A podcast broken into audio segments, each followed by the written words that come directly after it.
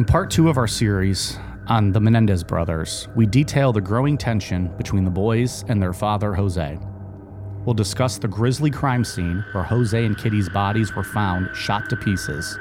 And we'll look at the erratic behavior of Lyle after their deaths, as well as the bizarre confession from Erik. I'm Mike. I'm Ian.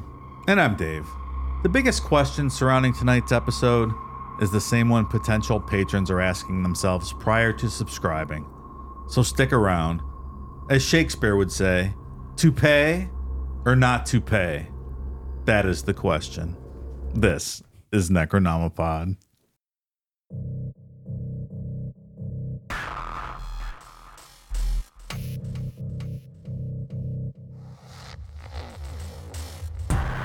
No signs of a break in or a burglary, only the bodies of entertainment executive Jose Menendez and his wife Kitty in the family TV room, torn by shotgun blast that one of the neighbor kids heard. It sounded like. Their college age sons, 19 year old Erik and 22 year old Lyle, said they found the bodies after a night at the movies, but new evidence, ranging from records of the family psychologist to a movie script about a rich kid who kills his parents, now indicates the brothers did it.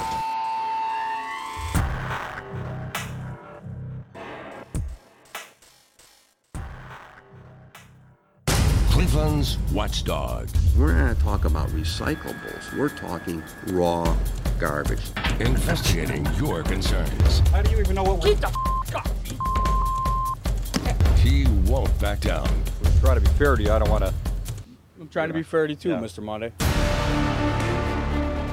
Now, for the next hour, it's the best of Carl Monday. Can you imagine if that was our show? Just for the next hour, we do the best of Carl Monday. The listeners win at that point. Everybody wins at That's that a point. big win. We haven't talked about our friend Carl Monday in a while. Our local hero, Carl Monday. Fuck, He is a hero. He is a hero. I, I wish that one day I can rock a trench coat as well as he does. Do you think he wears it all the time?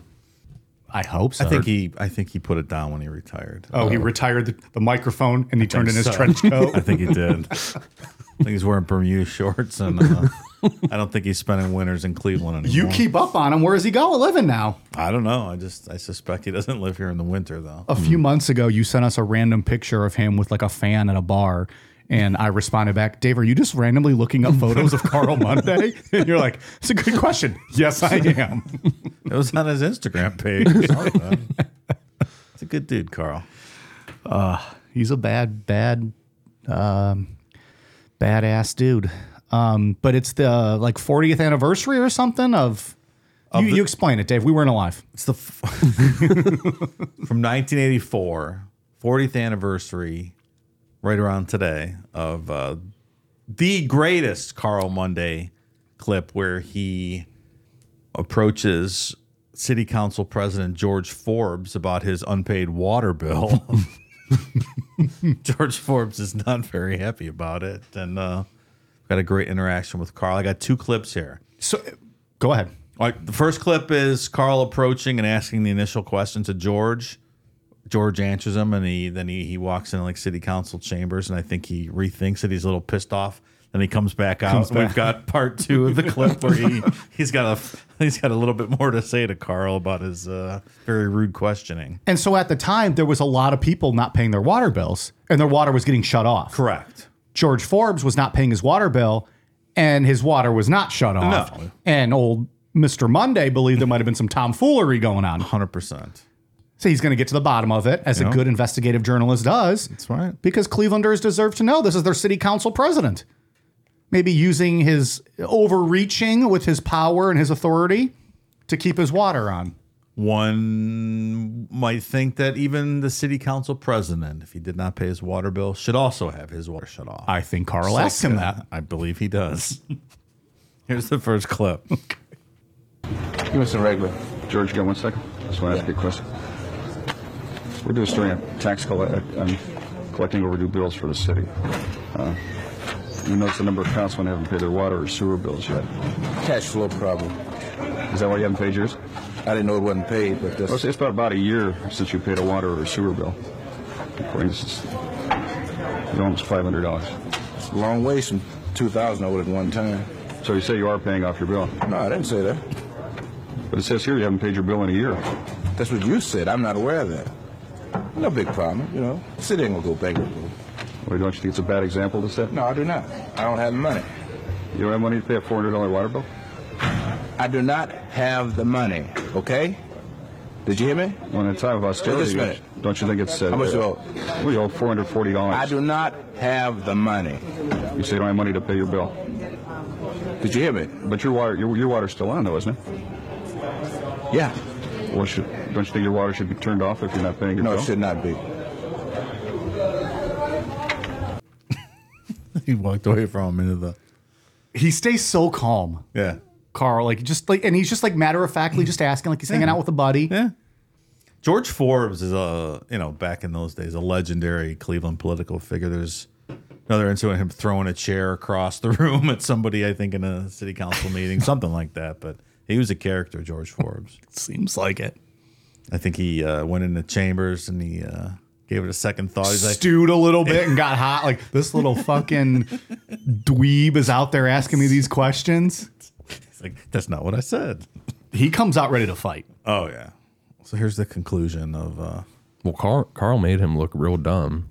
Just did. by asking he did. rational questions Yeah. in a calm, gentle tone. Like he got that guy to say that no, your water shouldn't be turned off if you don't pay your bill. Meanwhile, uh, literally, other Clevelanders' water was getting shut off daily. So, like five years from this this time period, George Forbes ran for mayor and he lost, and a lot of people think it had something to do with this. He claims so as well. Yeah, with this profanity laced diatribe he's about to go on here that we're gonna, we're about to listen to. it's classic George Forbes. Here's the rest of this. You know, one of these days, you're gonna come corner me and I'm gonna kick your ass. Okay? And one of the days, you're gonna corner me and I'm gonna kick your ass. Well, don't you think that's a legitimate question, George? I mean, you're not the And only I councilman. gave you, You're not the only wait a minute. I gave you an legitimate answer. You asked me about my water bill. What did I tell you? Said you didn't have the money. But your water's still on, isn't it? Now, that was my fucking answer to you. But I don't think everybody has that luxury of uh, having their water Tough maintained. shit. Okay, now, one of these days, you're gonna corner me and I'm gonna kick your ass. Now, keep, keep fucking with me, okay? Now, I'm telling you, keep fucking with me. You're not the only one, George. I'm not talking about anybody else but you. Now, I gave you a goddamn answer. And I asked you a follow-up question. That's I fine. gave you a fucking answer. Now, one of these days, I'm gonna kick your fucking ass. George. And it might be this goddamn one. Now, you got your fucking answer. Now, get out of my goddamn face. Thank you. I ain't bullshitting with you. Now, I'll take that fucking camera and wrap it around your goddamn head. Now, one of these days, you're gonna grab me with the wrong fucking minute. Now, I give you my fucking answer, okay? Okay. We gotta meet. I ain't bullshitting with you. We gotta meet. Now, you scared him, but I'll kick your goddamn ass, boy. I ain't bullshitting with you. Son of a bitch. Now, you hang around with me if you want. Now, you think I'm bullshitting with you. Son of a bitch. So two things on that. One, I like how he, he threatens to kick his ass and says, "No, get the fuck out of my face." He came back into Carl's face. He did. It was over. Yeah. Two, in that that little update documentary, they almost make it seem like Forbes didn't know when he came back out that the camera was still running. Thought it was off the record, maybe. Uh, Carl just goes, "We told him just to keep running the tape. We didn't know what was going to happen." like this is gonna be good. So the, I don't know if Forbes knew that camera was on or not, but they made it seem like he he didn't know. yeah. Not making an excuse, just saying, you know, maybe he thought it was off and can get away with Yeah. more. And then Carl Monday won an Emmy, I believe, for all this water bill reporting and stuff. And George Forbes always felt that he deserved the Emmy Yeah. instead, instead of Carl. That's not how that works. So it's like a clip of that meeting like years later, and Carl brings George Forbes the the Emmy. Yeah, he gives it to him. He gives Oh, it to him. Forbes loved it. He thought it was Oh, hilarious. yeah, yeah. He was a funny guy, George Forbes. So good stuff. Carl Yeah. almost got his ass whooped at uh, Cleveland City Hall. I mean, he must have said about 15 times. I'm going to whoop your ass. Oh. All right, we'll see you guys next week. Thanks. He- he has a lot of balls just walking up to people. He does, like man. the, that one with that cop that was uh, just chilling at home on Yeah, the clock. yeah. Like he just straight up walked up and knocked on that guy's door. He's like he didn't get shot. I know. In his mind, he's like, that would have made for great TV. Yeah, right, right. Get He another don't, he Emmy. don't, he don't want an Emmy. Yeah. Yeah. Posthumously. And then he shot me through the door.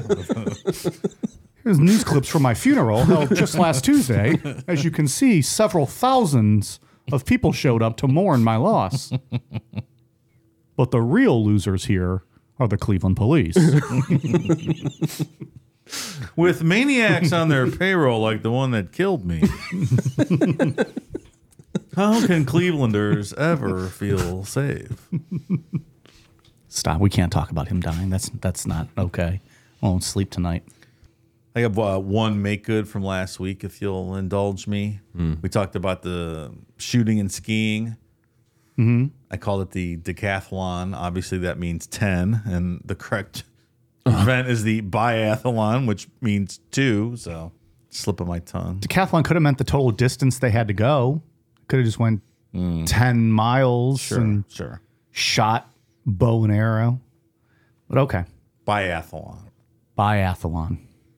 All right. Real weird fucking Olympic event. Really weird. And Mike, uh, several people let us know the character you couldn't remember with the movie, John Speedwick.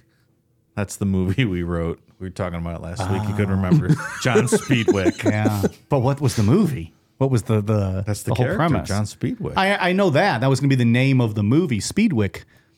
But I don't remember what was the movie about. Well. we had a whole story.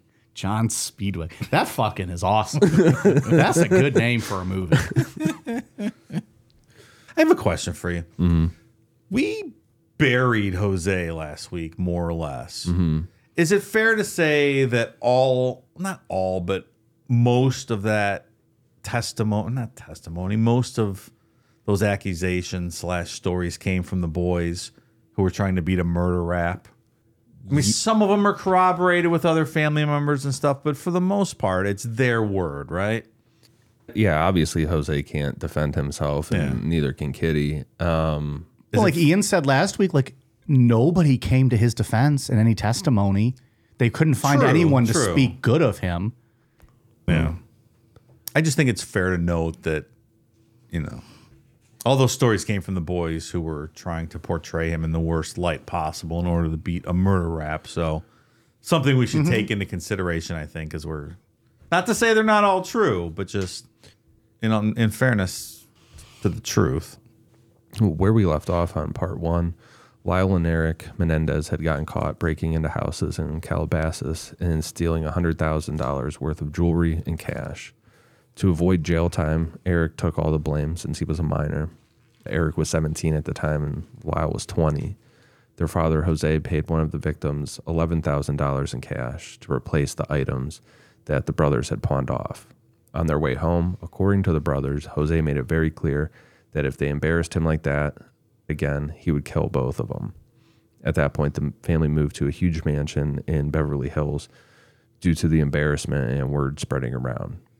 There was no way that Jose was just going to stay behind in Calabasas.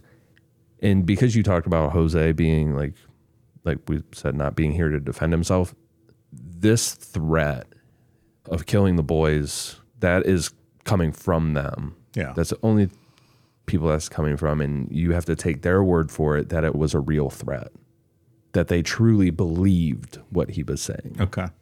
You have to take their word for that. He could have never said those words. Yeah, right. I just, you know, wanted to point out that it's one side of the story we're getting here. Yep. I think it's fair to at least point out. Fast forward a year or so to the summer of 1989. At this point, Lyle was 21 and Erik was 18 years old. We talked about it in part one. Jose was right at the very top of live entertainment. And just an example of how important Jose was to the company, they invested in a key man life insurance policy that would guarantee that if Jose died, the company would continue operating without worrying about going under or, or having any real issues. That policy was worth $15 million. Live also purchased a personal policy for Jose's family that was worth 5 million. Don't tell your kids that. Well, They, they don't need to know how much your life insurance policy is worth.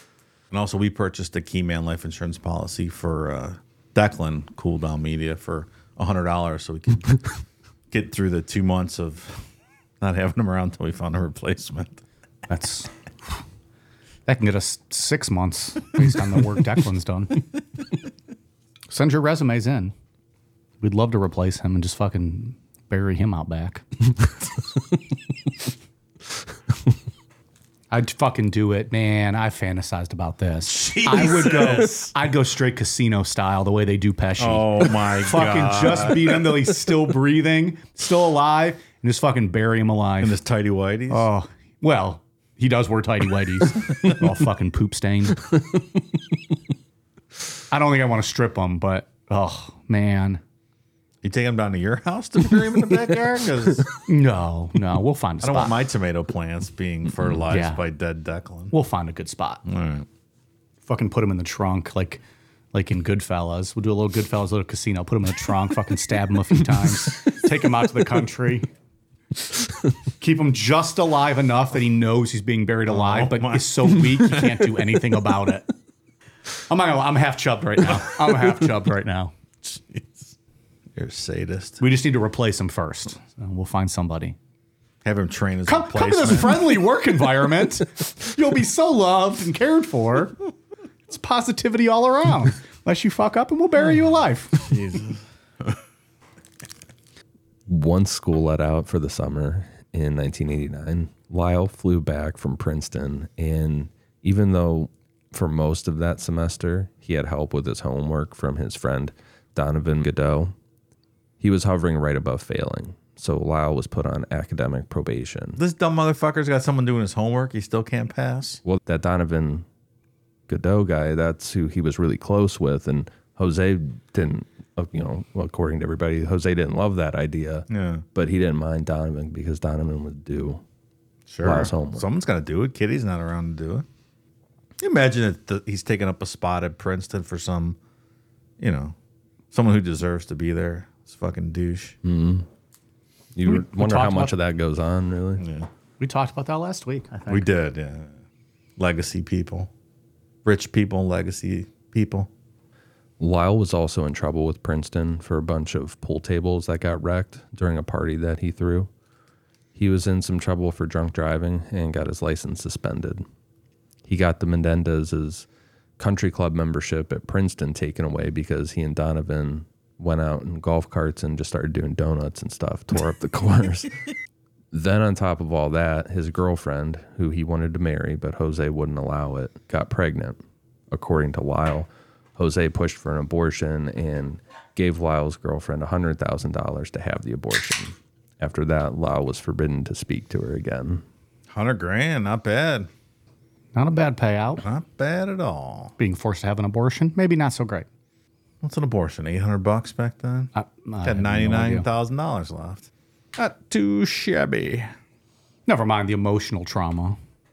Well, You really want to have that douche Kyle or Lyle's kid? Come on, she made the right call. They were weren't they together for a while though? Was this the one, or am I mixing that up with Erik? They went to Europe and played tennis. Yeah. same Mhm. person, right? Is it? Yeah. Uh, clearly, she liked him. Yeah. She kept coming back, even though her father did everything in his fucking power to get rid of her. Let's be honest. She dodged a bullet, right? Well, of course, she ended up dodging a bullet. Come on. But at the time, she didn't know that. Erik wasn't in any trouble that summer. He had just graduated from Beverly Hills High School.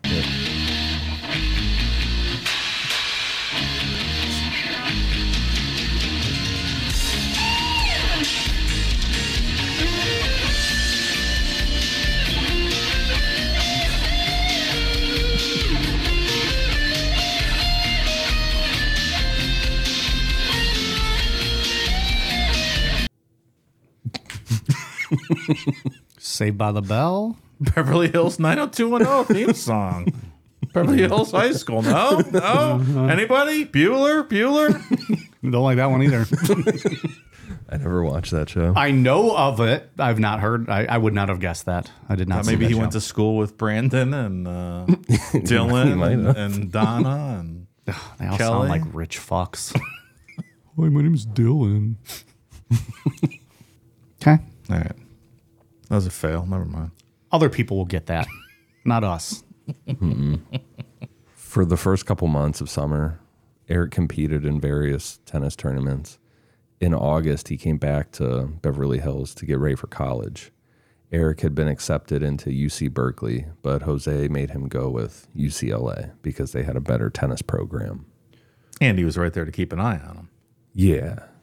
Regardless of Erik not being in any trouble, Jose allegedly told both of them that he was going to write them out of his will and they would get nothing. The last will that Jose made was in 1980, and it said that in the event that Jose and Kitty both died, everything would be left to Lyle and Erik. So now Jose threatened to give them nothing, and that was corroborated by Jose's brother in law, Carlos Baralt. Carlos said that he and Jose had talked about writing Lyle and Erik out of the will. And Carlos left that conversation believing that it was a done deal, that both brothers had been written out. Well, who would get the money then? I don't know. What are those fellows going to do? Let's be honest. He had a lot of kids. You think there were other illegitimate kids that he was uh, going to send that money to? He was having a lot of cheating going on. He probably was taking care of quite a few families. It could be something of that. He did have a lot of affairs. Yeah. I think we touched on that last week. Yeah. A lot of that going on. Well, it's not like Lyle and Erik would ever be able to support themselves. They don't know what it's like in the real world. What would happen to those boys? I don't. Come on, Jose. No Based way, on Jose. this, no it way. Does not sound like Jose would care. You're right, Mike. He's an uncaring individual. So it seems. Hmm. The brothers say that they don't they don't care about being written out of the will. They didn't believe well, that's what they say. They didn't believe Jose would do that. Um, So they were calling his bluff. Yeah, and they already had a very high spending limit. One of the examples was that each of them had a two hundred fifty thousand dollar credit card from Jose. so I, I I can see there being some truth to that. Maybe that they're like, yeah, he's not going to write us out of the fucking will. We have we carry around like half a million dollars. Yeah. Can you imagine that? We give Declan two dollars and fifty cents a week. so He's got to save up two weeks to get a pop in and chips. yeah. Well, come on, those are delicacies. Food is a delicacy, Declan. Well, that kind of good food. He can have old Cheez Its and fucking Dasani bottled water. Dasani is the worst one. I don't like it. That's why I give it to him. We talked about the abuse last week handed out by Jose, and we'll talk about more next week, different allegations and, and things. But there seemed to be something more going on in the house. Kitty had purchased two 22 rifles and kept them in her closet, as well as locking her bedroom door at night.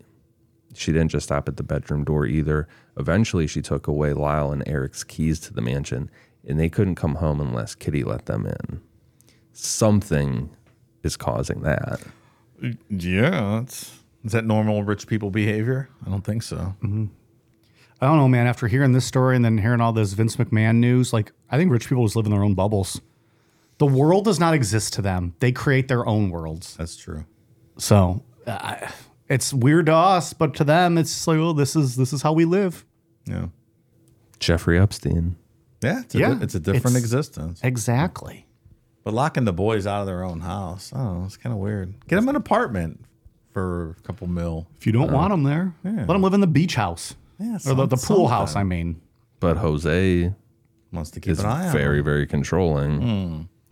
why was she locking them out though? Was just 'cause she was zannied up, or Again, this is what they said. Yeah. well, I just didn't know if they said a reason why, if Yeah. there was something that happened with them.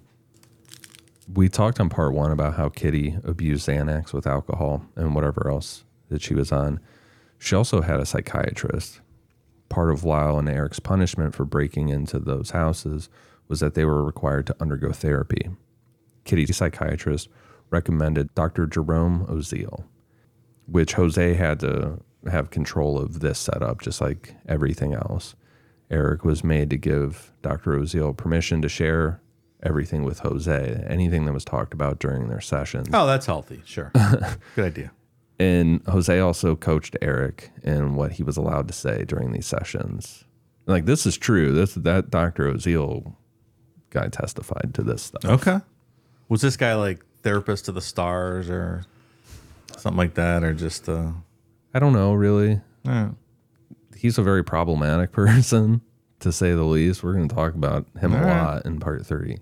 Um, through the trials, we know some of what was going on between Kitty and her therapist based on the therapist's notes. On July 19th, 1989, so it would be a month before the murders, Kitty told her therapist that she was worried about both brothers' mental states. Specifically, the note said that she feared that they were, quote, narcissistic, lacked consciences, and exhibited signs that they were sociopaths. On August 19th, 1989, the Menendez family rented a boat from Marina del Rey and went shark fishing. We'll talk about this day in more detail in part three, and the captain of the ship corroborates all of this. The whole family seemed off. Lyle and Erik stayed at the front of the boat, huddled together the whole time. Even as the weather got really shitty, they got soaking wet, they just stayed together at the front of the boat and they never fished. Jose and Kitty stayed in the cabin together the whole time, and neither of them fished. So, a shark fishing trip with no one fishing. Boring. The, the captain of the boat's just like, all right, I'm getting paid, I guess. Mm-hmm. Gonna get a nice suntan. I've been shark fishing ocean. That's a lot of fun. Man, I was just about to make a joke about how much money do you have to have to be able to go shark fishing. so this will be an Ian and I conversation. You get right, you get on shore. They slice it up. You eat it raw right on the dock there immediately after it's you know out of the Shark water. good? Oh, it's delicious. Is it? Oh yeah. So you're just eating it raw right on the right beach. out. Yep. Right out of the fish's belly. Hmm. Yum yum. It was not that expensive. So I don't know what the hell you're talking about. Mm, sounds like it'd be pretty expensive. sounds like a relative comment to me. Kitty was also reportedly angry that there was a captain and crew. It sounds like she was under the impression that Jose would have been sailing, or maybe there was just going to be one captain and that's it. But hmm. that's according to Erik. So, you know, we Were they know. all well trained in dealing with capturing sharks and then slicing them up? Hmm. That she just expected, oh, we'll handle this without a crew. I fucking wouldn't. No, I wouldn't either. I just want to eat it. Yeah, I just want to be at the after. I don't even want to catch it. Just, just bring it on shore. I'll eat that. I'll go catch. I enjoy fishing, but Do you think they had planned to throw both boys overboard and suddenly they had a captain on board and they couldn't do it? So we'll, we'll talk about it in part three. Oh, But did I stumble on something here? that's what they're going to claim. But That- why- that this is more than just this trip. if Jose wanted his own boat to do that, then he would have done it. Is my initial thought. Why would he even have somebody else on the boat? Clearly, this guy manipulated things to be the way he wanted. In this situation, he didn't. If you know how to drive a boat, you can run a boat and you don't need a captain. Right. So if he wanted Unless to he was that, trying to make it look like an accident, like, oh, we had a witness there. The boys fell overboard. Like, oh, they, All right, sure, sure. I think we're getting ahead, but, or I'm getting ahead. We'll wait but- till their accusations next week. Yeah. We'll have the same conversation, except we won't because I won't remember a single thing that we just discussed. if we believe it's just like the that they weren't gonna kill the boys and that this is just a, a fishing trip, it it reminds me of that really kind of stuck up, shitty rich family. Like everybody's throwing a temper tantrum. That could like be, like they're having a bad day, so they're like Yeah. fuck you, and they went and stayed at the front of the boat the whole Yeah. time. Or George and Kitty got in a fight and they're pissy and sat inside, and you know Lyle and Erik didn't have enough cocaine, right? So they were in a pissy mood. They didn't want to fish because Yeah. yeah, who knows? Did you guys, we might have talked about this when I was watching. Did you guys watch Schitt's Creek? I did. Uh, I think it was hilarious. And it kind of reminds me of that like a very well off to do family that loses their money and has to live in a motel Yeah. in what, Schitt's Creek in what is it, Canada, right? I think it's a Canadian show. And they're just all pissy and whiny and moany about like having to live with the commoners. It's really fucking good. I think it's on Hulu. That's what it reminded me of when you said that. I've heard that's real good. On August 20th, 1989, Lyle and Erik got up early and practiced tennis. Afterwards, they watched some tennis on TV and then got cleaned up to go shopping at a fancy Beverly Hills mall. Mm. What you? I can't even imagine living that life where like you have half a million on you. Yeah, Right. Like you're just going out to hang out for the day. You're walking down Rodeo Drive like a pretty woman. you work on commissions, right? Big mistake. Huge.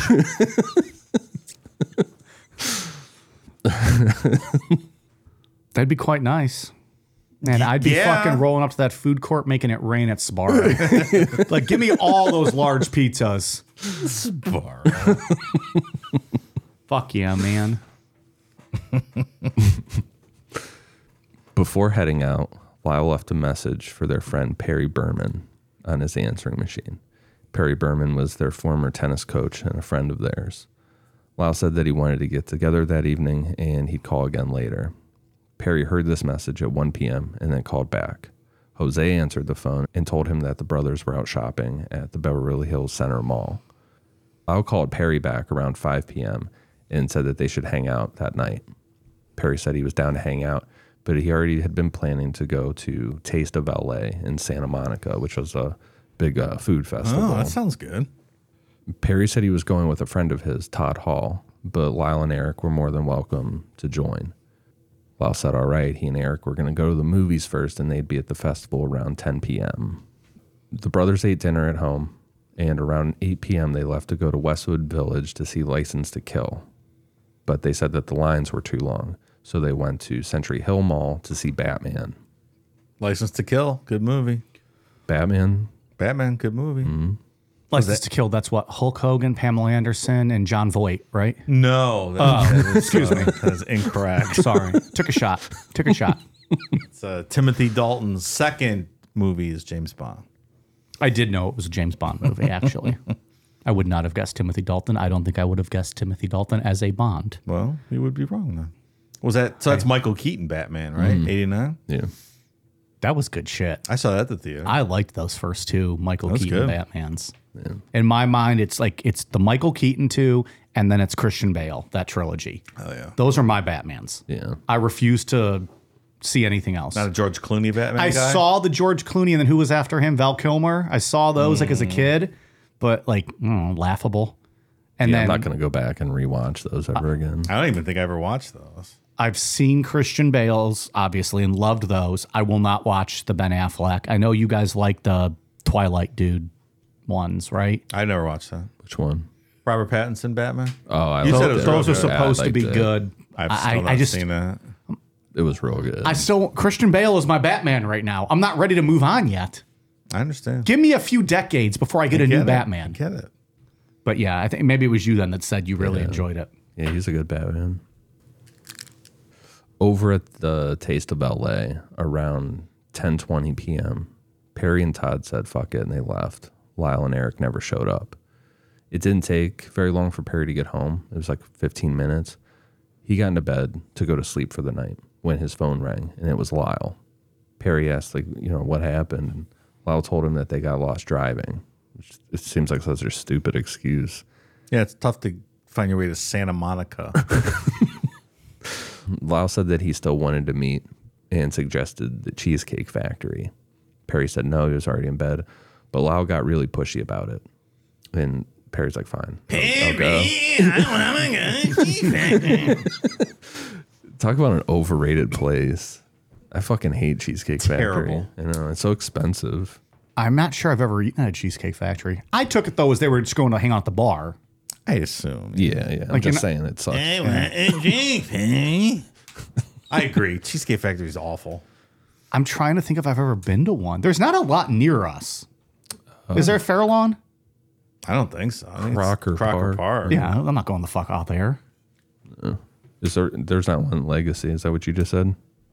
No, I said Fairlawn. Oh, legacy Village, is there one out there? I don't know. Like in my mind, then based on that, like I put um, like is it like would you put like Cheesecake Factory with like a PF Chang's type? Like they try to be the higher end of like the yeah, I think that's fair. you know they're they're a notch above the Applebee's and the TGI Fridays. Yeah. They try to be the higher end uh, chain places. Yeah. yes. I have have been to PF Chang's. I didn't hate it. That was the first place I had tofu, and that was pretty decent. I don't like it there. I don't think it's all that good. I, I, I didn't think it was terrible, but I think I've I'm not you know clamoring to go back. Agree. Before Perry could get fully dressed, Lyle called back and said that they needed to go back home real quick to get Erik's fake ID so he could drink. Again, really pushy about it. Like, you have to do what I'm saying right now. Are we building an alibi? Is that what we're doing here? It seems like it. Yeah. Perry gets to the Cheesecake Factory and he's waiting outside until 11:30 p.m. Now he's super pissed because they got him out of bed to go here and they no showed him a second time. Fuck yeah! Now I'm stuck at this shitty restaurant by Dude, myself. he was I just already in wanted to be in bed. I'd be pissed. I would have never got out of bed. Like fuck you, Lyle. So Perry was like, fuck this. And he was driving to their house to see what was going on. Kicked their ass. While Perry was driving to confront Lyle and Erik, a call came in to 911 at 11:47 p.m. Beverly Hills emergency. Yes, please. Uh, What's the problem? What's the problem? What's the problem? I'm sorry, kill my parents. Pardon me? What? Who? Are they still there? Yes. The people. No, no. were they shot? Yes, man, kill. Uh, were they shot? Yes. They were shot? Yes. What happened to uh, 723 with Elmer? What happened?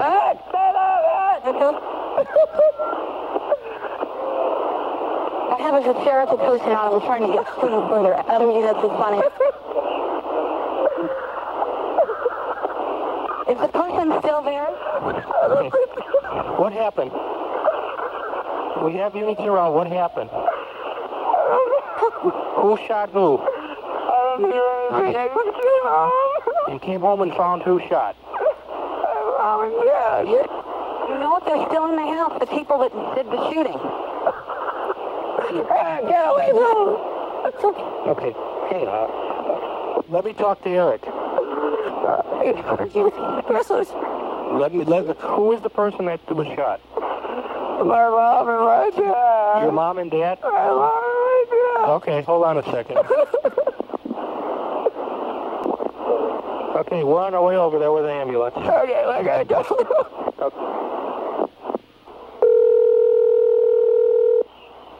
Oh, Hello, this is police department. yes. Okay, I want you to come outside.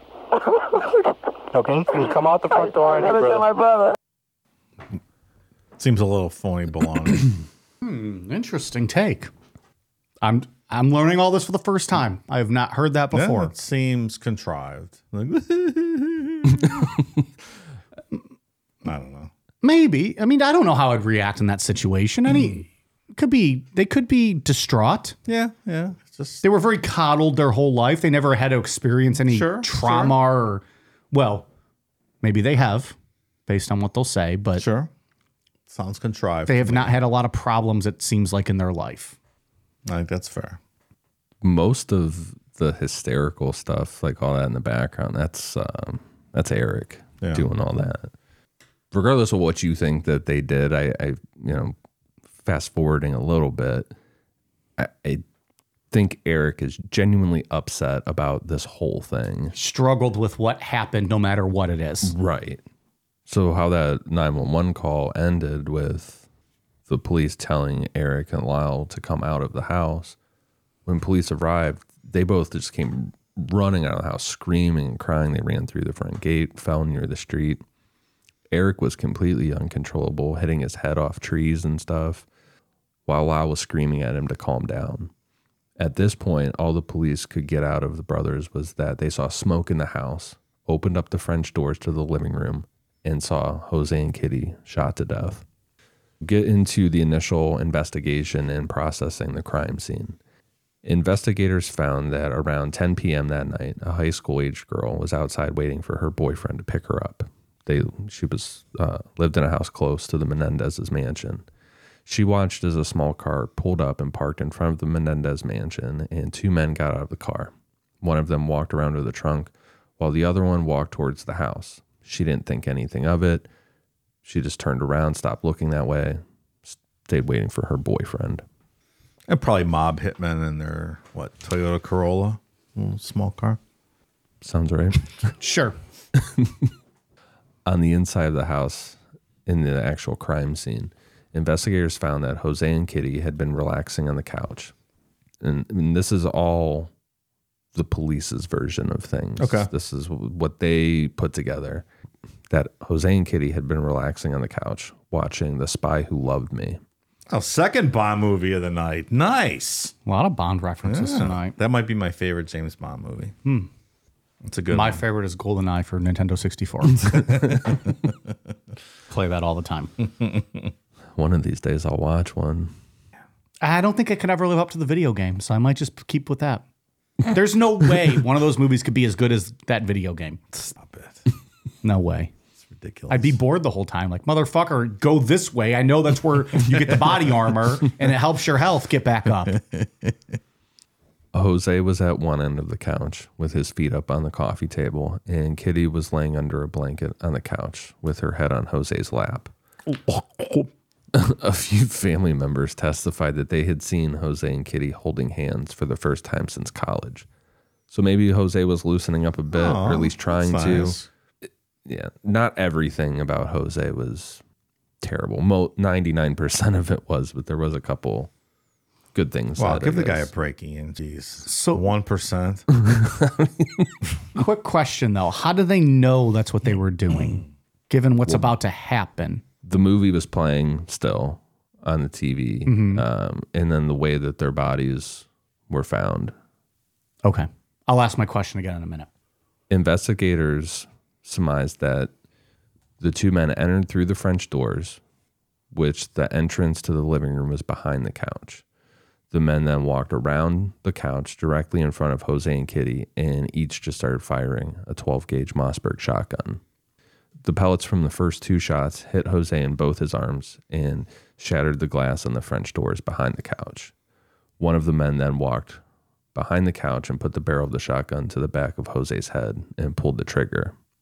While that was going on, evidence showed that Kitty stood up and began to turn away from the firing before being hit in the right arm and leg. At that point, she fell between the coffee table and the couch. So that's what I mean. How do they know that they were like snuggling? Her body was found on the floor. Maybe there was imprints in the couch or something that they could deduce that she was laying in his lap. It's a good question. Because he, he is in the in the crime scene photos, he is sitting where they, you know, Yeah. he's still sitting. He Well, I don't think it got- makes a difference in the story. I was just hmm. asking how they knew that they were like holding hands and like she was laying on his lap. yeah. I wonder if it's also the way that she got up, because a lot of her movements are from like her stepping in blood and slipping. And Okay. blood. They could tell the path she took Yeah. to get Yeah. to where she they found her. Kitty stood up from, so she fell between the coffee table and the couch, and she stood up and tried to get away, but she was hit with another shot that knocked her back down. Kitty was shot multiple times, brutal up close shots. Like there was one that broke her leg into a 45 degree angle, but she still wasn't dead. Kitty was still breathing. The killers had ran out of ammo, but they had more in the car. One of them ran out and grabbed a box of birdshot shells to reload with because they didn't have buckshot to use. Once they reloaded, one of the killers put the barrel of his gun right up against Kitty's face and pulled the trigger.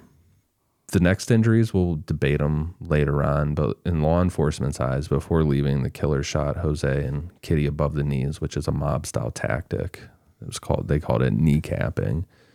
That's a red flag for law enforcement because they knew for a fact that those wounds to the knees weren't the first shots. Kneecapping would be something that you would do to immobilize someone and torture them. Yeah, You know, yeah. you're not going to, It's not a kill shot. right, you're not doing that on the way out. Yeah. And that's what these were. Hmm. Clue number one. Today's show is sponsored by BetterHelp. Take a moment to think about a relationship in your life that took a lot of work. What did you do to make the relationship what it is today? Did you spend time working on yourself, or did you put effort into working on the relationship? A common misconception about relationships is that they must be easy to be right. But sometimes the best ones happen when both people put in the work to make them great. Therapy can be a place to work through the challenges you face in all your relationships, whether it be with your friends, colleagues, significant other, or really anyone. BetterHelp Online Therapy wants to remind you that putting in the work to improve yourself will also help improve your relationships. Therapy empowers you to be the best version of yourself. And who wouldn't want to have a relationship with the best version of you? If you're thinking of starting therapy, why not give BetterHelp a try? It's entirely online and designed to be convenient, flexible, and suited to your schedule. All you have to do is fill out a brief questionnaire to get matched with a licensed therapist, and you can switch therapists at any time at no additional charge. Improve yourself and improve your relationships. Visit betterhelp.com slash necro today and get 10% off your first month. Again, that's betterhelp, H-E-L-P dot com slash necro. Lyle and Erik weren't considered suspects at first. Investigators could have tested their hands for shotgun residue on the spot, but they didn't. The brothers agreed to go down to the station to answer some questions without a lawyer What? present. What? What are you boys doing? Come on. Bad idea. You must not listen to Necronomipod. I guess not. Come on, fellas. The the shotgun residue thing is such a a hindsight being twenty twenty because the case would have been solved right in that moment. Yeah. They're Beverly Hills white boys. That's not going to happen. Yeah. Erik was only in there for about 20 minutes. He was still uncontrollably crying, so Lyle pretty much answered everything and was really calm about it. Both brothers, again, said that the, seeing the smoke made them open up the French doors to find their parents murdered, which confused investigators because they couldn't find anything that would have caused smoke besides the shotguns when they were being fired. But that smoke wouldn't have hung around long when asked for thoughts on what could have caused this to happen or who could have been responsible, Lyle said the mob, that Jose dealt with a lot of shady people in the music industry, including a lot of elements involving organized crime. Yeah. The following day, investigators started to get suspicious of Lyle and Erik. The first thing was at 6 a.m. the day after the murder, such as like seven or so hours, Lyle and Erik came back for their tennis gear, which police thought was weird. It's so quick afterwards. And then, you know, after finding their parents brutally murdered, and also the fact that the tennis bags were in the room where Jose and Kitty had been killed, and Lyle was willing to go back in that room to get them. You know, police are like, typically, you wouldn't want to be in the same room as a brutal murder had happened just hours Yeah. before. Let alone going out and playing Yeah, tennis. g- getting your tennis bag in the same room, Weird. blood stains still all over. These guys are dipshit. Yeah. Just dumb. Just very coddled. Yeah, they don't really understand how And the then- real world works. And on top of that, maybe emotionally stunted if there was some of that, that hardcore abuse that we'll get into going on. Yeah. But yeah, very no common sense. When your father's able to buy your way out of anything, I, I think you kind of feel invincible. You're like, the cops aren't looking at us. We can do whatever we want. So Yeah. let's go play some fucking tennis. They Just don't. They again, don't think it's us. Living in that bubble. Yeah. Surely they won't look at us. Exactly. They're out looking for mob hitmen. Was the mob really involved in the music industry back in this time? Like, I, I've never really heard that. Maybe with like Sinatra, you hear about his connections. But like, this is like the, what, 80, 89, 90? yeah. I don't know. I mean, I'm sure there's possible. some shady Martin shit Scorsese has on. never made a movie about that. So I don't think that's that exists because that is where my knowledge comes from. It's a valid question. Yeah. Or was it just something? Because I'm what I'm getting to is was Lyle just like, oh, we'll just blame it on that, and you know, I read a book and we'll shoot him in the kneecaps, and so they'll think it's the mob, and we'll say that. You know, he was dad was a powerful man. Of course, he was tied to the mob.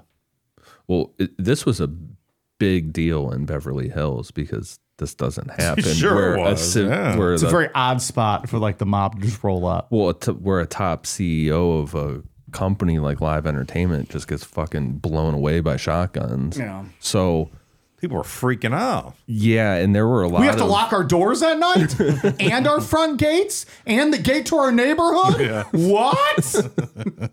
Well, there was a lot of uh, like interviews with top executives from all these companies, and they're like, there are no mob ties that we're aware of in the in the music industry. Yeah. Like they were really trying to shut that that narrative down. Live was. Did you say? Who did you say? Like everybody in in Hollywood. all those top executives and hmm. Yeah, they're trying to cover their asses. Like, oh, we would never disrespect the mob like that. Sure, sure. We respect them. They respect us. We stay in our lane. They stay in theirs. We don't want to get kneecapped. Please don't kneecap me. Ow! Oh! Mafia Mike's on the scene. oh! Oh! I'm gonna take your fucking kneecaps. now I'm in charge alive. live. Oh! Insane car posse. They're not signed to a deal. Oh! You look at the sausage.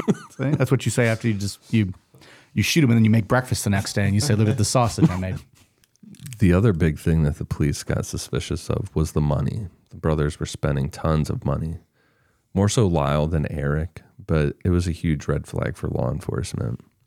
Get into the estate for a second. Jose owned a house in Calabasas that no one ever lived in, and then the Beverly Hills mansion. He had 330,000 shares of live entertainment stocks, which at the time were valued at 20 per share, $20 per share mm. throw in the cars he owned, everything was worth $14 million. That didn't include life insurance policies. Both Erik and Lyle received an immediate $250,000 payout from insurance. And then there would be more to figure out with life insurance in the future as everything got settled, but they got this immediate payout. Yeah. For carrying costs, you know, just to get you by Mhm. for a little bit. will last about a week, maybe.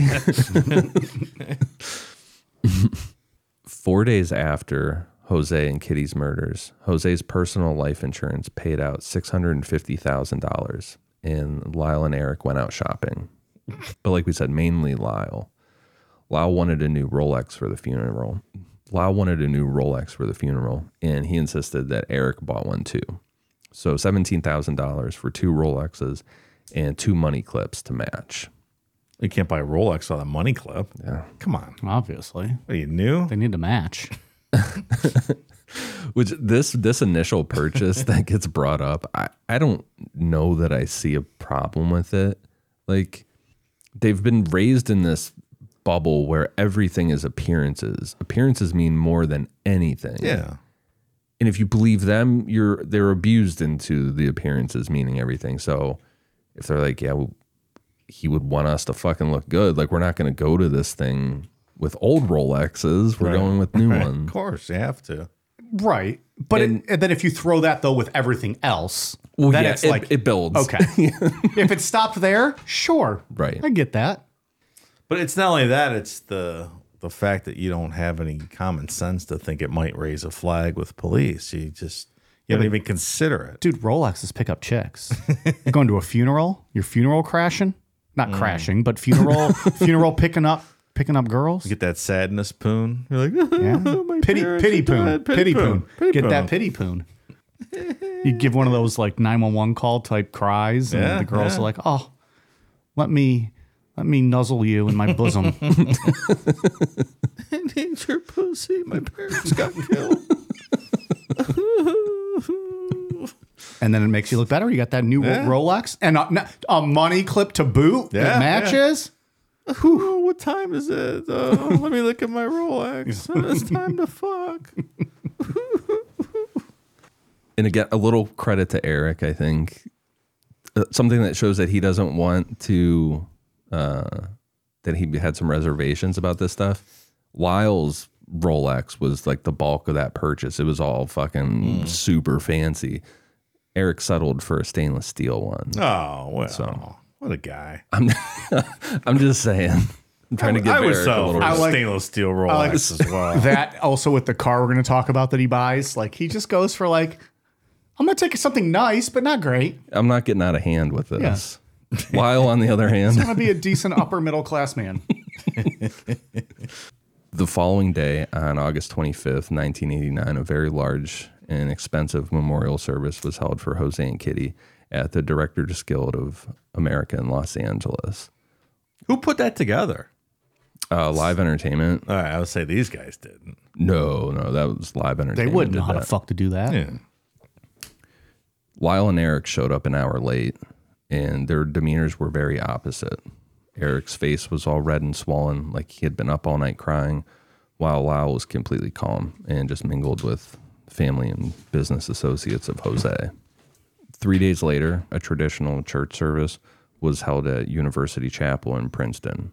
Lyle spoke for between 20 and 30 minutes about you know how wonderful their parents were that they had lost, and Erik was too upset and crying to speak. There was also a third memorial service. What is held. this guy? Jesus? Three services? Um, that one, Lyle and Erik completely skipped. They did not oh. go to that, and the reasoning was that they were just too emotionally tapped out. They Yeah. couldn't do another. Who was holding the third one. one? Can't Look, remember. If the I don't think I could do thir- three funerals either if it was for a, Two's a lot. that. Yeah, Yeah, you just need one. Yeah, this one's good. Not that special.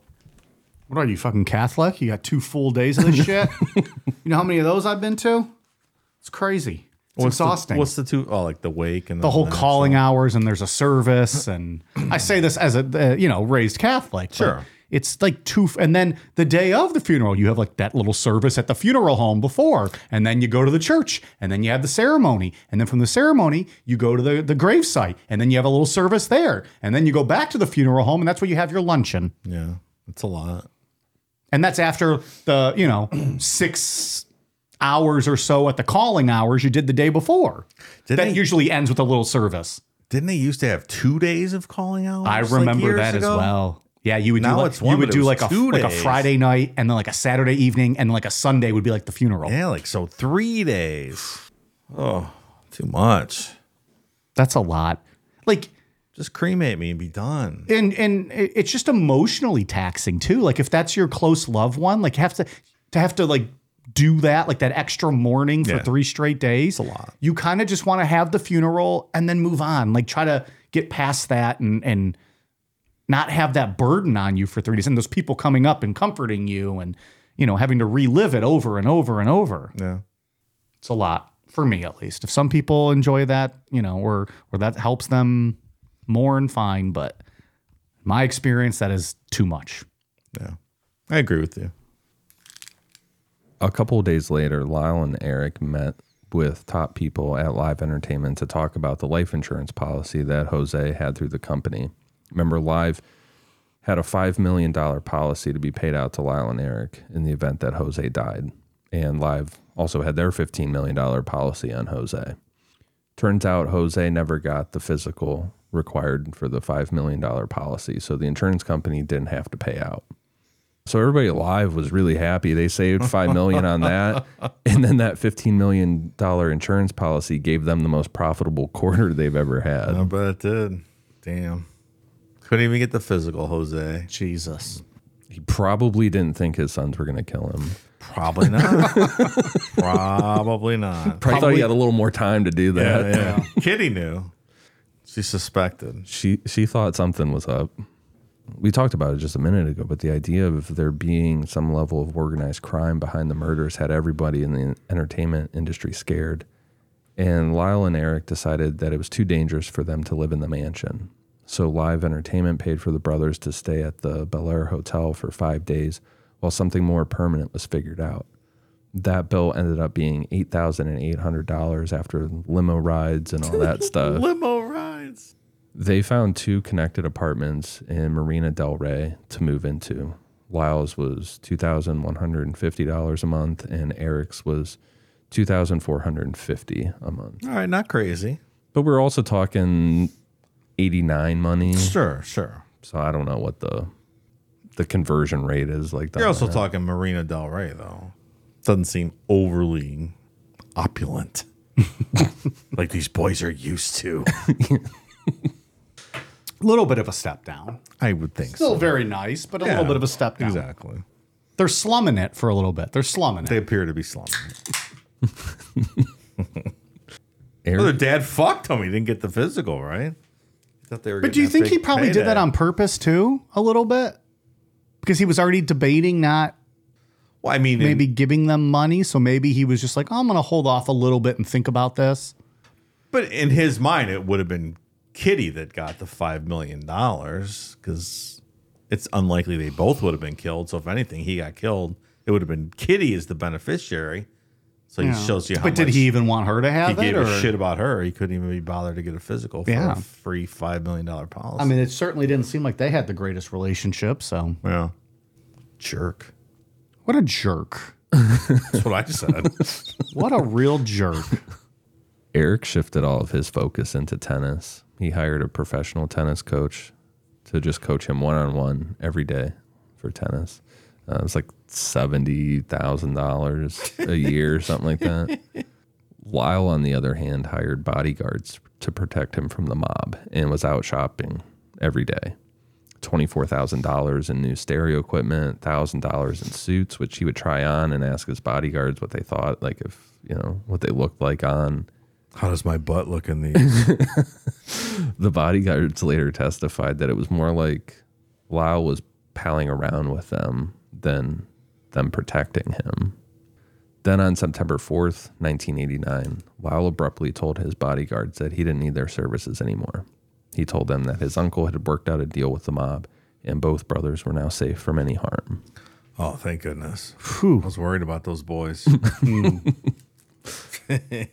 Did his uncle confirm this? Uh, no, Do we even know what uncle? I, no, Okay. I'm not aware. Hmm. I'm aware of no such corroboration from any uncle, alive or dead, to I'm this starting situation. to starting to think this wasn't the mob. Hmm. Really? I have questions. Lyle had been traveling back and forth from Princeton to Beverly Hills nonstop. And he was trying to set up an investment company. He was going to call it Menendez Investment Enterprises. But because it's all about appearances, Lyle figured owning an investment firm meant that you should be driving a pretty sweet car. So he bought a $64,000 Porsche. Did Lyle have any securities licenses or any experience running an investment firm? Or no. oh, okay, It's just one of those things like I'm just, yeah, he was He's- just like, he's I'm, rich, I'm going to Dave. do this Yeah. today. He's rich. He's going to do it. okay. Lyle got a bunch of his friends together and offered them positions at his new investment venture. he then rented out an office for $3,000 a month and had it furnished like super fancy, like this decked out office. Nothing ever came of it. No one ever worked Goofball. we talked about it on part one, but what Lyle really wanted to do more than any of this stuff that he had been forced into was to run a restaurant. That was his big thing right out of high school, and Jose told him no. Yeah, He planned to buy an already existing restaurant. smart. This guy doesn't have the greatest ideas, so maybe you should hop into something that's already working out. That's thus far in two parts, probably the smartest idea he's made.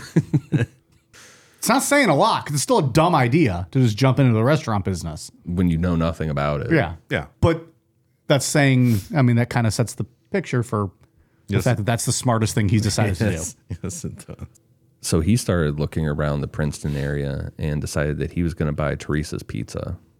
Lyle rolled in there all arrogant, like, here, you'll accept whatever offer that I offer to buy you. You look at the sausage.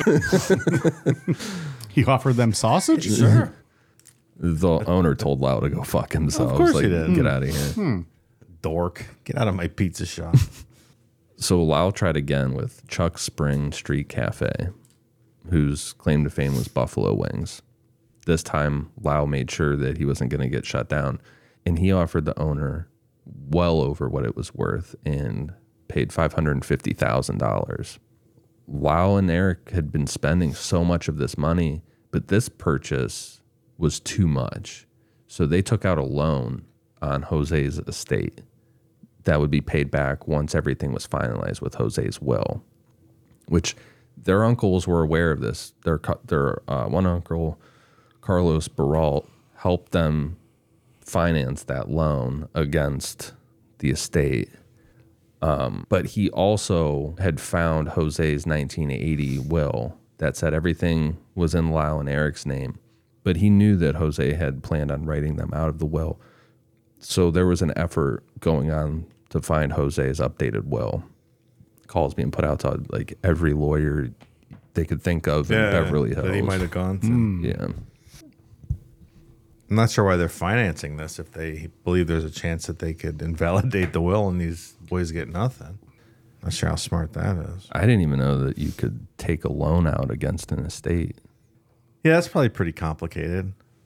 This is rich people things, though. Yeah. Yeah, this is above my pay grade. I'm not in this tax bracket to have these conversations with a loan office. Take a loan out against my estate. It's like fucking two weed vapes and some Pokemon cards. How much you think I get for that? I got a Mr. good- Loan Officer. Got a good collection of ball caps and presidential biographies. and that is it. Lyle changed almost everything about Chuck's besides the wings, and he even changed the name, calling it Mr. Buffaloes. Everybody in the area is like, don't do that because Chuck's is a very well established name in this college area. Like, brand don't do that. identity. Mr. Buffalo's is a stupid fucking name too. Chuck's is way better. Mr. Buffaloes. Hi, I'm Mr. Buffalo. yeah, it's dumb. It's very. It's very gimmicky. Yeah. You want a wing? Well, I wasn't having it. He uh, he went ahead and changed the name. He had plans to open a location near UCLA and a bunch around New Jersey. But Lyle didn't understand the restaurant business, and he was losing a ton of money. Erik made an attempt to follow Lyle into a business venture and wanted to get into promoting concerts. He found a promoter and invested $40,000, but that person just disappeared with the money. And Erik decided that business wasn't for him and went back to tennis. Oh boy, these guys. They're lost, Ian. They're lost. They don't know what to do. Lost Boys. Lost boys. I think Erik is a lost boy, not so much Lyle. I think Lyle is just doing doing guess it- Lyle stuff. It Like- depends how you want to look at the story. Yeah. Y- yeah. You know, if you think he's fucking guilty, then yeah, he's just a piece of shit and he's just trying to get away with whatever he can while he can. If he if li- liter- or legitimately lost his parents, maybe he is a little bit of a lost boy. At this time, I don't believe that, but I think that's fair. That's By the end of October of 1989, both brothers had spent well over a million dollars, with Lyle being responsible for the majority of it. Investigators were just watching them spend, seemingly not grieve for their parents, and they definitely weren't interested in finding who killed their parents. the, the thing about this is it's only two months since their parents were killed. Yeah, you think we're talking like a year? Exactly. This is very fast. Yeah, there's no grieving. There's no wrapping up matters of the estate and kind of plotting our next move, how we're going to move forward in this new, different world of ours. It's head first into moving on. Let's try to do this stuff that Jose was blocking us from Mm-hmm. doing before, being our own men type of thing. It's a little odd. It's very accelerated and It is, but i- if if there was the abuse that I think we're probably going to get into that you've hinted at next week, maybe is that part of it, or is it just you know they fucking killed their parents and they're moving on? yeah, it's. I think it's all in how you view what happened. Yeah. What you believe is true and what you don't believe is true. Regardless, just to keep up appearances, though, you would you'd want to chill for a year. I don't know. You would think if you if you did it, yeah, you would try to kayfabe that a little bit, right? And even if you didn't do it, this the And if you didn't it would do play. it, it'd probably be a little tougher than it is showing. Probably, yeah, at least for Lyle. yeah. Yeah, you should not be buying half million dollar restaurants two months after. Two months. That's wild. Yeah. Friends of Lyle's were starting to get suspicious as well that there might be a real chance that the brothers were responsible for the murder of their parents. Lyle had told one of his friends, Glenn Stevens, that back on August 31st, he had paid a computer technician to look for and erase any mention of the word will from Jose's home computer. We will 100% be talking about this during the trial in part three. But for now, Glenn told the police about this. So now they wanted to talk to Erik again. I bet. On October 24th, 1989, investigators interviewed Erik at the Menendez mansion in Beverly Hills. In that interview, Erik said that he didn't love how much money Lyle was spending and specifically said that Lyle was starting to act just like Jose. Investigators told Erik that it looked like Lyle was manipulating him, and if Erik didn't stop it, then there wasn't going to be any inheritance left for him. Which I don't necessarily think that that was the police trying to drive a wedge in between them. I mean, I think it was to some degree, but I I think it's a pretty good assessment of what was happening. Yeah. Lyle was going to spend everything. I think it was probably that, but also like a little bit of like, hey, we can help you Yeah. if you help us. Like, Especially when tell us what we want to know. Yeah, and especially when he starts saying that Lyle's acting just like Jose did. Yeah, like they found their in. Like, okay, Oh, we can yeah. break this guy. Like, we can get what we need out of him. Yep. They then told Erik that they were aware that Lyle had hired someone to delete anything that talked about a will off of Jose's computer. Erik left that meeting panicking. He tried to call Lyle multiple times, who was out in Princeton, but he got no answer. This meeting with investigators ate away at Erik for a week, and finally, without being able to get a hold of Lyle, Erik reached out to his therapist, Dr. Oziel, on October 31st. There are three different ways that this next part of the story is told.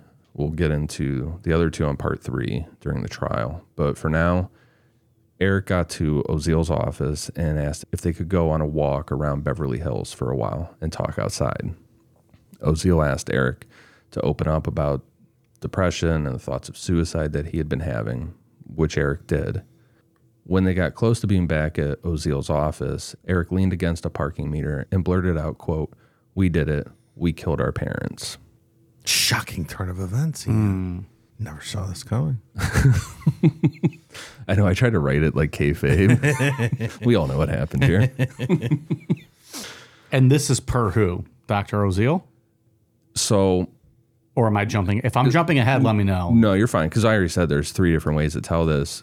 So, all three of the ways start out exactly like this. Mm-hmm. That Erik did lean, and Erik says that he leaned against the parking Meter. meter and said, "We killed our parents." Everybody agrees on that part. It's how the rest of it plays out. Okay. There's So that everyone agrees happened. right, yes, Almost like he's getting it off his chest. he is definitely getting it off Some his chest. burdening himself. yeah, he couldn't take it. And Lyle probably should have recognized that his little brother was not having a good time with any of this. Kept an eye on him. Yeah, not ignore him Not for a being week. in New Jersey. But then what's what we're about to get into then is just scuzzy by Oziel. oh, Oziel is not a good person at Yeah. all. He's He's like, oh, oh, get your brother here. Let's talk more about this. I'm and that's where I'm not going to call the police or do anything about it to help the situation. so that's that's the spoiler alert or, or but that's the stuff we're going to talk about next week is like Oziel said will say that he when Lyle shows up he was threatened and Lyle's like okay well you're going to shut up or we're going to kill you Erik and Lyle say that never happened Okay. and then there's a lot of questionable stuff about Dr. Oziel with his uh his ethics what he's willing to do Okay. Back inside the office, Erik told Oziel about the Billionaire Boys Club TV series. He said that he and Lyle had watched it together, and afterwards they talked about how much they hated Jose for the fact that he controlled every aspect of their lives, was abusive, and now he was going to cut them out of the will. Influenced by the show, the brothers began to contemplate the idea of killing Jose. However, they didn't want to kill Kitty. If she didn't die with Jose, then the brothers still weren't going to get any money. At that point, Oziel stopped Erik and told him to call Lyle, that Lyle should be there for this conversation. Oziel called Lyle. Lyle was in Beverly Hills at the time. So he rushed to Oziel's office, like, what, you know, shut up, Erik, what are you doing? but Erik just kept talking. Ick me on the Erder May. Uh, Erik talked about their trip to San Diego to buy the shotguns, cleaning up the shotgun shells, and not being concerned about fingerprints since the crime scene was at their house. After the cleanup, Lyle, with Erik giving directions, drove Erik's car along Mulholland Drive, which was a quiet road going from the Pacific Ocean to the San Fernando Valley. Erik was going to throw up and told Lyle to stop. At that point, they hid the shotguns under some brush in a nearby canyon. Following this, they went to a gas station to throw away their bloodstained clothes, shoes, and the shell casings in a dumpster. All of that stuff we talked about earlier with the movies, the Cheesecake Factory, all of that was the brothers scrambling to come up with an alibi. But it wasn't working out. So they went back home and called 911. The other thing they initially thought too was that because they were in Beverly Hills, there was no crime there. pretty much. Sure. That when they're firing off shotguns, the police would just show up. That somebody would call and the police would come and they would be there like, oh my God, somebody fucking did this, whatever. They sat there for a while. Nobody called the police. So then they're like, oh, well, let's try this hmm. to build an alibi. So they built the whole alibi thing. That wasn't working out. So then they went home to call 911 on themselves. These guys aren't the best at planning a murder. I don't believe. They are not. They don't seem to be. Thus far, if one is to believe they did it. Oh, they did it. We know that? Like they admit it? Mm-hmm. Oh, okay. Yeah, there's no. Th- this confession, Oh, okay. this so this confession here is a real Is- confession. I see. It's just how do you believe the rest of this plays out, and then you Maybe we talked about this last week. yeah, like what then? What it then? It's Yeah. Did what were the rationale behind it? Were they saving themselves type thing? Was Right. the abuse as bad? Okay. Yep. so as Dr. Oziel was sitting there listening to Erik confess to the murders, Oziel's mistress, Judalon Smith, was outside the door listening, and that's where we'll pick back up on part three. What kind of secure office space is uh, Oziel running here? He's running a very interesting operation, especially with uh, the added element of Judalon Smith, Good lord. because she has her version of events. That's why I said this is there's Yeah, everything gets really fucking muddy from here on out. It's quite a story. Ian, anything else? Any any final thoughts from part two of what you found? I'm looking forward to talking about all this stuff in part three, the trial stuff. I feel like part three is gonna be a real long episode, like a big, There's gonna thick, be a lot. Of, throbbing episode. yeah, there's well, Well, When you put it that way, fella. there's gonna be a a lot of debate on if we believe that they're telling the truth, what warrants, you know. you said at the start of the series that your opinion changed from when you came into this to when you started doing your investigatories. Yeah, like if we would have covered this at the beginning of Necro, I probably would have thought differently than I do now mm-hmm. because there has been some new stuff come out. Last five years, then recent updates. Mm-hmm. So it will we'll get into both sides of the defense, the prosecution. We'll get into the toupee next week. Yeah. I thought we were going to talk about the toupee right, tonight. the toupee. to pay or not to pay? That was the question. the answer was to not to pay. Was that on air that we talked about dressing up like that for Halloween, or was that off air? I don't remember. Oh, now it's on air. You could be a Menendez brother. They have black hair. yeah, but I'm not shaving my beard. I can't do that, and I can't expose my fat face. You Yeah, we did kinds talk about this on the internet. good wigs. Remember when Dr. Phil had the guy from Bum Fights on? Yeah, and he he went on with the like- Dr. Phil bald wig. Yeah, and So questioned funny. Dr. Phil on the exact thing he was being questioned on. Dr. Phil shot that fucking thing down. Awesome. He's like, you need, you just need to leave. That bum fights guy's a piece of shit. but He, that, he is, that of course. so funny. That was funny though. the picture's just fucking hilarious. Shaved his head and just got the same haircut and mustache. That's genius level there. All right. Anything else on this one? We good? No, I think we'll reserve judgment for next week. I have some thoughts. We'll see. Okay. Yeah, I, I, I don't know. We'll talk about next week too, but I, I keep going back and forth on Yeah. certain parts. I always like these trial of the century ones too because there's like these just characters that are part of these trials all the time. Yeah. Like OJ had Kato Kaelin and stuff. this one now has Dr. Oziel and Judalon Smith. Like interesting names too. Like Kato Kaelin. Always, of Yeah. course. Judalon Smith. Yeah. Was wasn't Kato the one driving the the Bronco? No. Who was that? Al Cowlings. Oh, stopped at McDonald's, right? That was Kato. Oh, okay. The That's what night of the thinking murders. Yeah. Yeah. he drove OJ to get Big Macs. Okay. Hmm. All that killing makes a man hungry. Yeah. Had to set up his alibi with Kato. Yeah. I hope he enjoyed all that bread that comes on a Big Mac. All right. Uh, before we jump into Patreon, I uh, have a quick shout out to Melissa from Georgia who sent us a vintage Jimmy Carter. I'm assuming it's bootleg because Jimmy spelled uh, J I M M I E uh, instead of J I M M Y. But it's a little uh, bobblehead type thing that you push down and his fucking peanut comes out like a wiener. Everyone, I don't have to explain it to our listeners. They're all well educated to know Jimmy Far- uh, Jimmy Carter was a peanut farmer uh, from Plains, Georgia. Yeah. So it's a it's a cool little novelty item. Thank you to Melissa for that. I posted it on my Instagram, so hopefully people get it.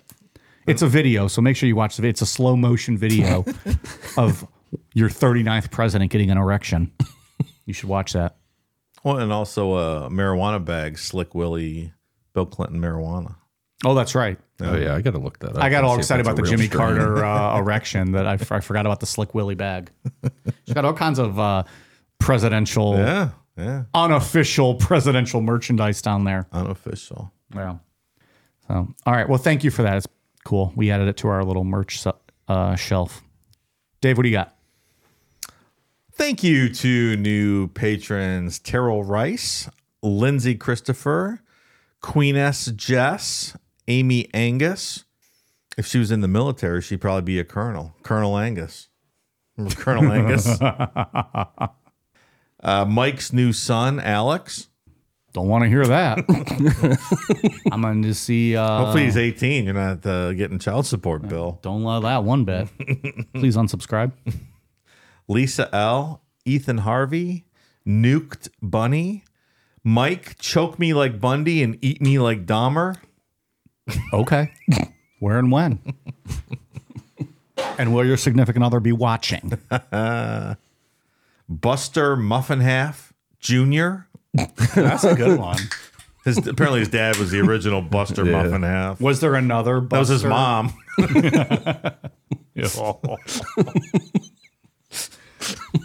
oh boy. Ren J, Remember when people just sign up for Patreon using their names? Mrs. Hildebrandt's assistant, Ms. Dill Doe, How's that spelled? D I L L, new word, D O E, Dildo.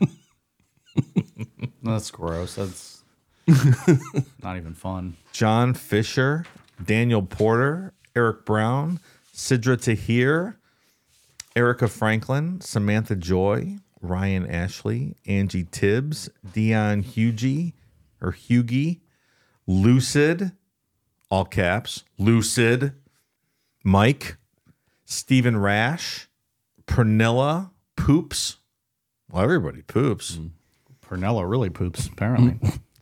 Zoe Gonzalez, Brooke Munson, Sophia Isabella, Captain Cumbeard of the congealed seaman fleet. Ooh. Congealed. Gross. That's a gross word. Jacob Chase, Bobog, Casey, Alicia Heather, Kenneth Hoover, Dylan Standiford, Tom Echo, Ian's giggle makes me tickle, oh. All right. Codan Waring, Ophelia, Christina Trent, Joey, Amanda Hall. Dick is 12 inches and smells like a foot, aka Dixie Normus. That's an old one. Yeah. that dude signed back. Well, welcome back. or someone poached the poached that name. I'm not sure. what, That's a weird thing to poach. what was it again? Dick is 12 inches and smells like a foot, aka Dixie Normus. I'm a little peeved he left us for a while and came hmm. back. Hmm. Well, were we not entertaining for you? Did we not put out good content? He's busy worrying how to tuck his wiener into his pants. He didn't have time to listen. Fuck the you. Mr. Enormous. Mr. Hildebrandt, can I watch? I don't know what you're going to be watching. Amanda Christensen, Chef Boyard Dave, Raider Princess, Rosie, Rosie, Rosie. Made Dave say my name three times. Hmm. Maya Parks, Liam J.H., William Sanborn, Michaela Carson, Kendra G., Hannah loves Mike more than Samantha loves Dave. Wow, now they're getting more people involved in That's this. something. Hmm. Oh, did Samantha end up winning the triple death cage match with barbed wire infused fire on the cage? Whatever else we set up. I haven't heard from Samantha in a while. I don't know. Hopefully, she's Well, still Hannah out there. Hannah's now the new queen of the ring. Yeah, It sounds yeah, like. she topped her. Hmm. Chelsea Rain. That's a porn name, huh? Chelsea That's- Rain. that's pretty hot That's name. pretty good. Yeah. Is Rain spelled spelled R A Y N E? Yes, it is. Yeah. Woo. That's a good name. Me gusta. And finally, Kelly Easton. New patrons, thank you so much. And uh, welcome aboard. That's where all the fun stuff's at. This was the fucking gimmick name night. Jesus Christ. He, we'll read your names if you just sign up normally too. It's fine. Ian, what do you got? He's Googling Chase, Chelsea Rain on Pornhub. feel real bad if that's just her name and we just now degraded her and made her a porn star. Apologies, Miss Rain. Uh, for iTunes, I have one for course course. I'm assuming that's in- Course? Course? Course? Gorge. Fucking bootleg goofy. That's save a lot goofy over here. W Blue, Terry two seven four, and Kate Clow. Thank you guys for the awesome reviews. All right. Anything else on your end, Dave? No, sir. That was it. Okay. Everything else to talk about, talk about tonight? We good? We all caught up? I think we are. We are on Twitter, Facebook, Instagram, YouTube at Necronomipod, patreon.com slash Necronomipod for all of the bonus content, necronomipod.com, and amazon.com for all of our merch. All right, you guys ready for a cool down beer? Cheers.